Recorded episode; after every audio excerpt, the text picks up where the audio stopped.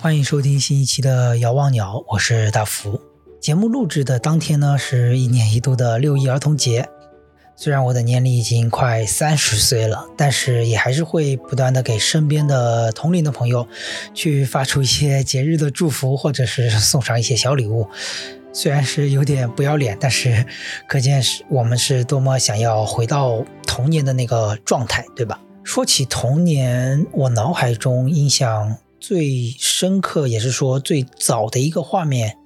应该是我在刚学会走路不久的时候。那个时候应该是一个早上，我晃晃悠悠的走下那个老房子的木楼梯，然后看到厨房里的爸爸在用一种类似于小奶锅的东西给我煮米糊。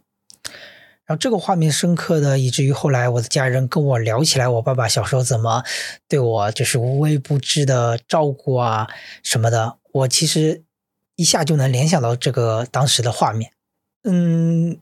所以联想到这一期节目要做的内容，所以今天我也想用这个节目的另外一种形式的第一期，就是单聊一个鸟种，来聊一聊。也是靠丹青抚育雏鸟的这么一个鸟种，也就是有着“凌波仙子”之称的水蛭，来送给自己，当做六一儿童节的礼物吧。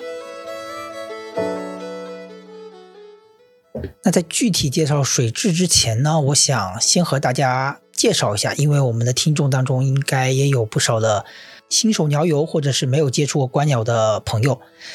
呃，需要关注的一个基本方面就是说。当我们在大自然中见到一种你不认识的鸟，但是你又没有除了望远镜之外的其他工具，类似于说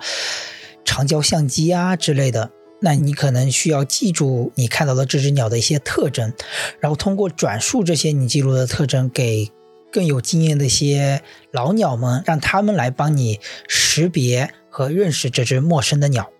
那在这些特征当中，除了首先要说明你看到这只鸟的时间和地点之外，你第一时间需要判断的就是它的大小。比如说它的身形是特别大的，像大雁或者是白鹤那样子的大鸟，还是说像是麻雀一样小小只的，或者是说中等大小，类似于乌冬，又或者是介于这几者之间。那有了这么一个基本的描述之后，那些老鸟们，或者是说高手们，能非常快的来帮助你缩小这个辨识的鸟种范围。接下来就可能可以通过一些呃语色，或者是它所处的一些声境，来判断它大概是哪种鸟种。说回到水质的大小，那在中国鸟类观察手册上，它的表述是三十九厘米到五十八厘米。那其实这个身子的长度的区间范围，并不是说它的个体差异大小有那么大，而是指它们在繁殖羽和非繁殖羽期间的体长区别。而我们常说的水质，也是，嗯，就全世界范围内几种水蛭科的鸟类当中，唯一具有繁殖羽和非繁殖羽区别的这么一个种类。那接下来我们来讲讲这个成年水蛭在繁殖羽和非繁殖羽期间的一个区别。成年水蛭在繁殖羽的时候，也就是它展现出它那个极具标志性以及极具仙气的非常长的尾羽的时候，这个时候水蛭的体长，嗯，用我这个身高一比七八的男性来比称一下，就是相当于我的小腿，再加上整个脚掌的长度。因为水蛭的英文名中文翻译过来的意思就是有雉鸡一样尾巴的一种水蛭。顾名思义，我们就能知道它的尾巴是有多么的长了。所以有的时候多记一下鸟种的英文名，也许可以帮助你更好的记住它的主要特征。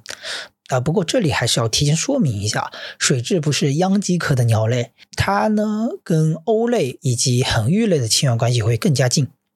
而当水蛭是非繁殖羽的时候，它的体长更接近于我的小臂加上手掌的长度。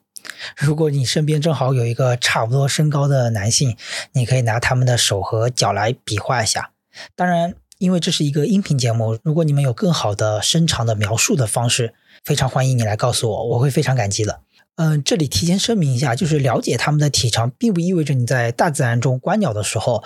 看到它们的样子也是如此，因为。往往当你发现它们的时候，你跟它是有一定距离的，而且有些鸟类，比如说水蛭，它的生性会非常机警，所以你很难处在一个离它非常近的一个位置。所以描述体长的主要目的呢，也是为了让大家脑海中有一个嗯粗略的概念。毕竟不是所有人都有机会真实的接触到各种鸟类的，无论是标本还是呃救助一些受伤的尸体。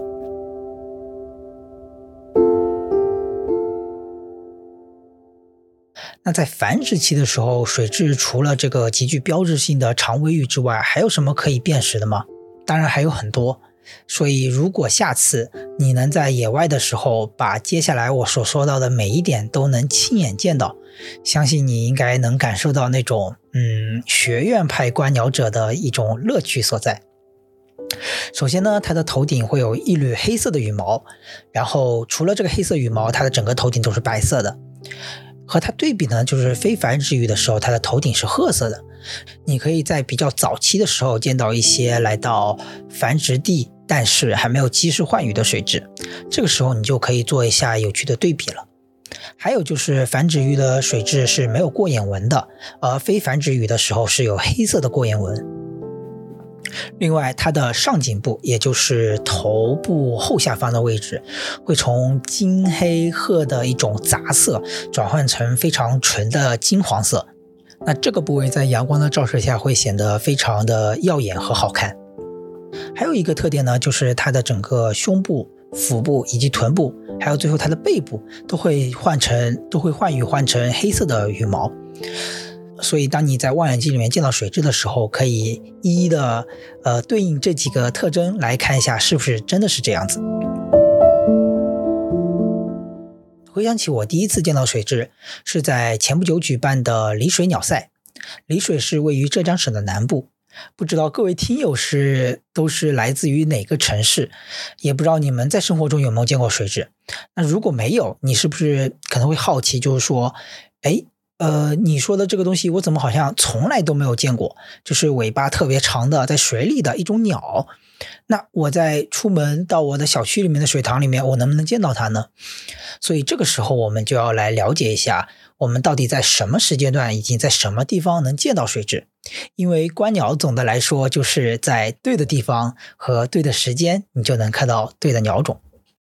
那就水质的全球分布范围来讲，你是很难在亚洲以外其他地方见到它。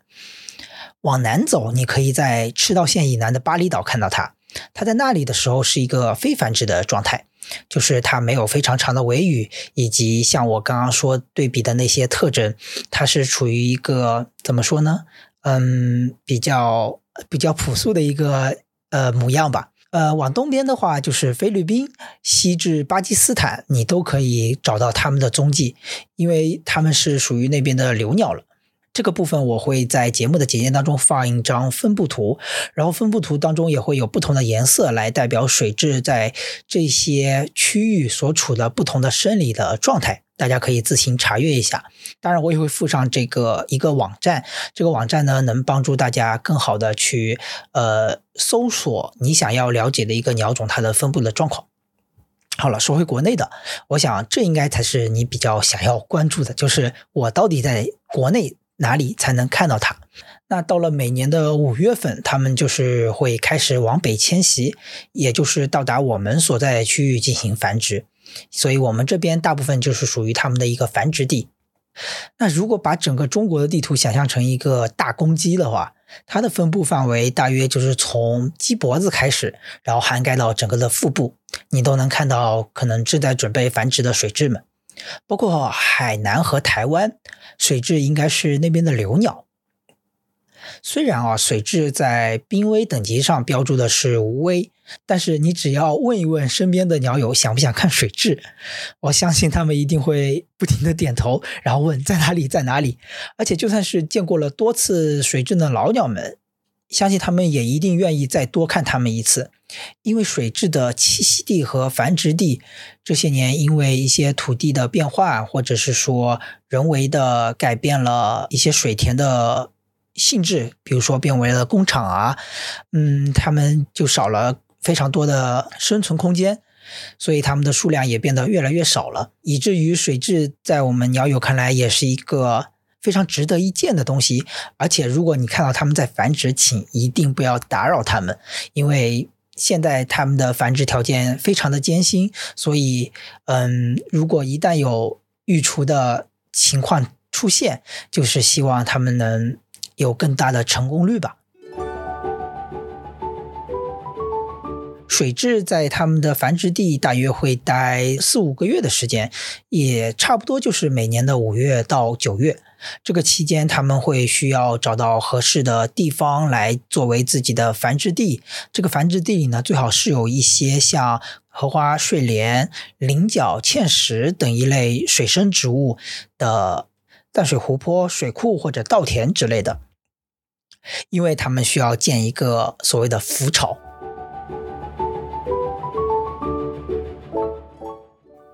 那说到浮巢，就是漂浮在水面上的鸟巢。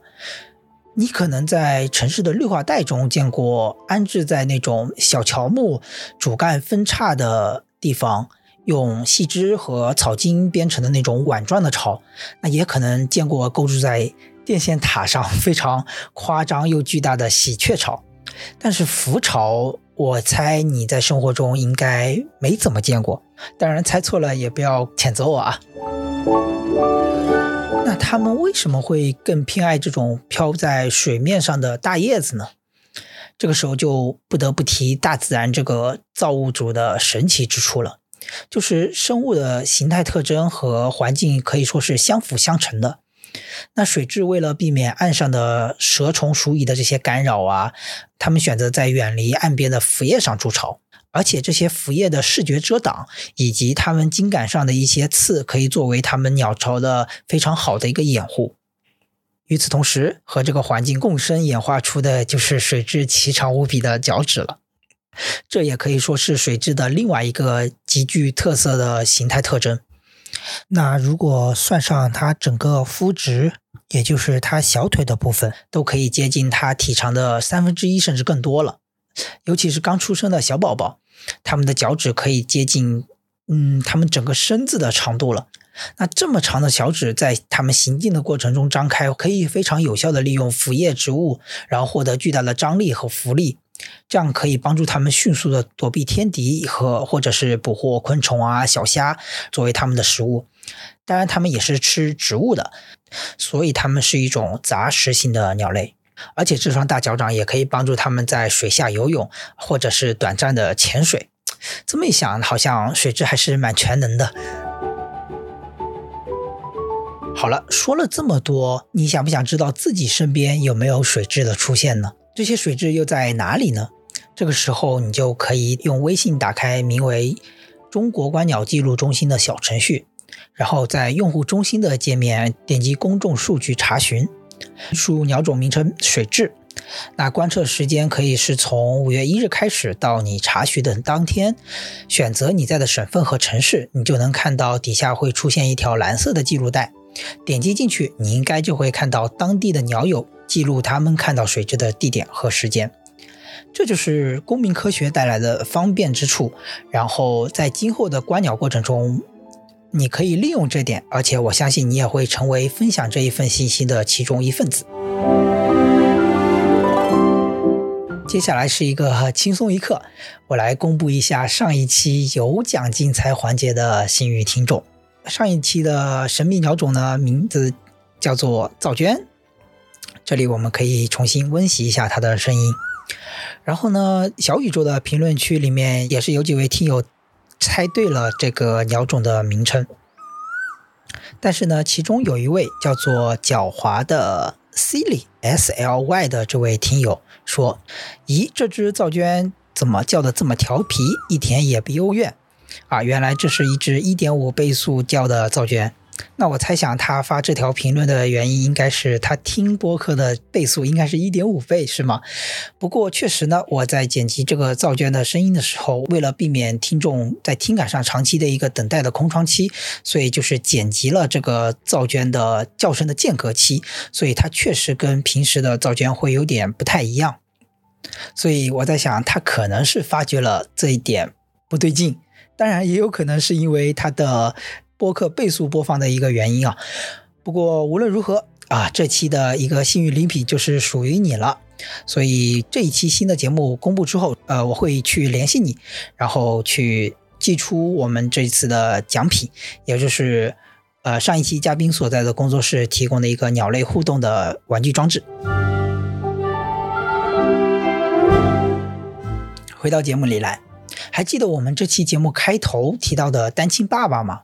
相信你很快就能猜出，水蛭是由雄鸟来孵化和抚育小宝宝的。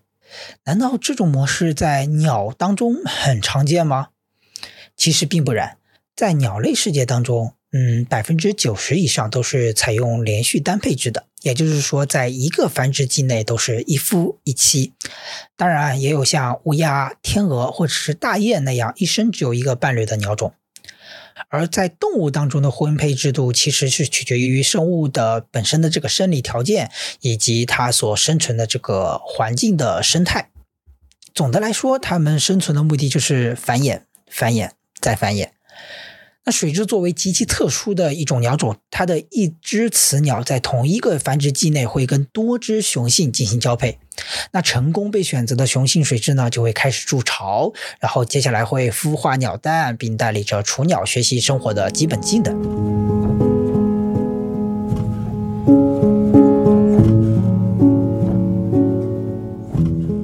怎么样？听起来是不是很像大女主的剧本？不过在。抛除了人类所附加的这些故事性的色彩之后，我们还是要来看看为什么会产生这种模式。毕竟，了解这个背后的为什么才是观鸟有趣的地方。那我们都知道，绝大多数的鸟类都是会飞的。那飞行的时候，其实就要求尽量的轻装上阵，能丢的就丢，该少的就少，这样才能让自己飞得更快、更高、更远。所以，除了各个鸟种固定的繁殖季节之外，它们就会选择性的把自己的生殖器官给收缩起来。那只有到了繁殖的季节，雌鸟认为已经有了嗯合适的繁殖对象、合适的繁殖地点以及充足的食物的时候，它才会开始让自己的身体开始排卵。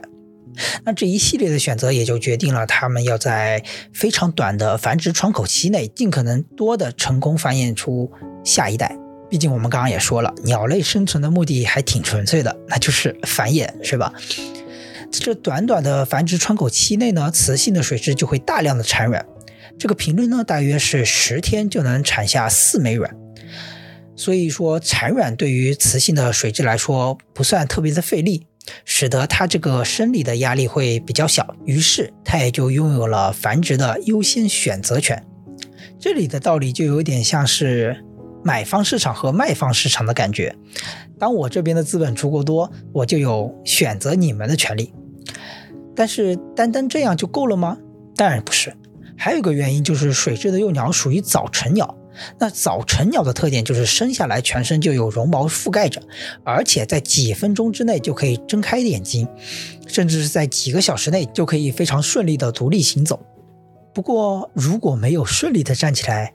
那这只雏鸟可能就会在非常短的时间内死亡，或者是被遗弃。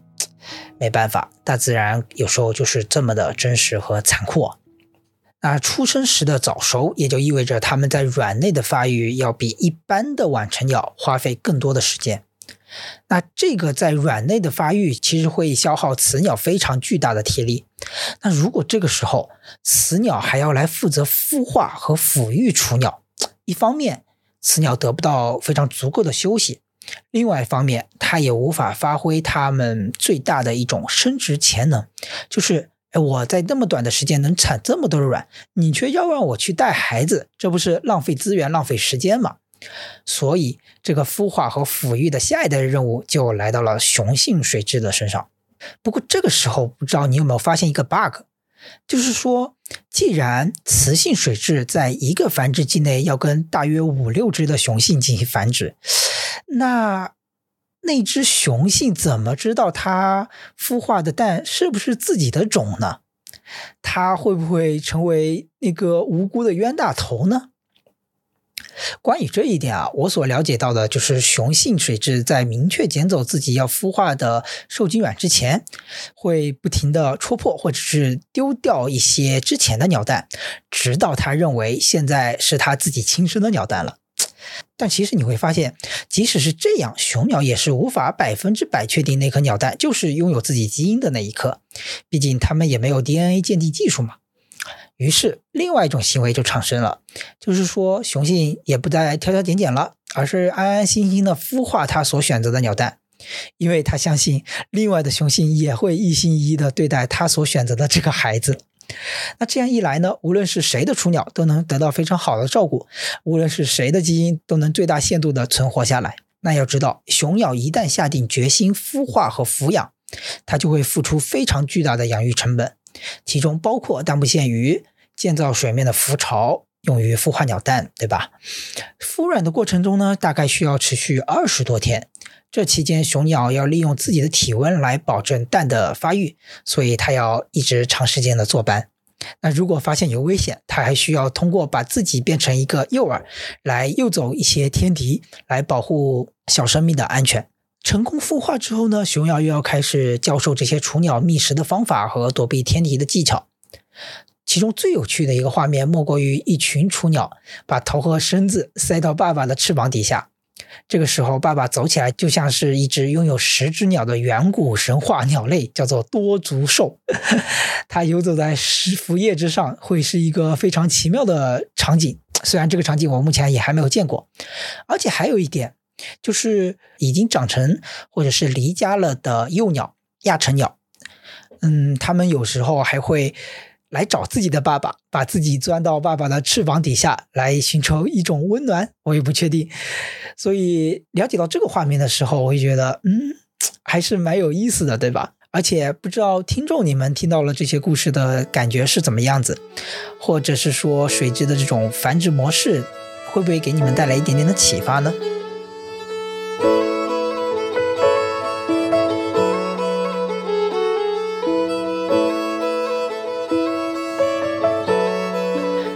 最开始看到水蛭的单亲爸爸养育模式，一下子就让我想到了自己的人生经历。因为每当我跟别人提起我的单亲家庭，甚至是我自己在想这件事情的时候，都会想：哎呀，怎么会这样？好像我是不是就比别人缺少了一些东西？但其实现在回想起来呢，并不是这样子的。我从其他的家人身上也获得了各式各样不同的爱，比如说我的爷爷奶奶从小到大对我的关爱，还有我的伯伯姑姑们。对于我生活各方面的支持，那其实我得到的爱也并不少。就像雄性水蛭会全心全意照顾它当下的幼雏一样，因为它知道，就算自己照顾的不是自己孩子，自己真正的孩子也会得到百分之百的其他的雄鸟的爱。对于雏鸟来说，那无论是被单亲照顾还是非亲生的父亲照顾，它最终自己都会成长，寻求自己的生存之道，感觉一切都刚刚好。而且一点都不少，这就是我对于水蛭这个物种好奇所了解的一些故事和信息。那如果你刚好听了这期节目，也对水蛭产生了一点兴趣，那非常欢迎你通过我说的方法去找找你身边的水蛭，并留言告诉我你看到水蛭的场景和心情。节目的结尾呢，还是有一个经典的环节，就是猜鸟种。这个鸟种呢，嗯，在乡间会比较容易见到。听听声音来猜猜鸟种，并留言告诉我你们猜的鸟种和故事，也许就会有一些不一样的惊喜等着你们。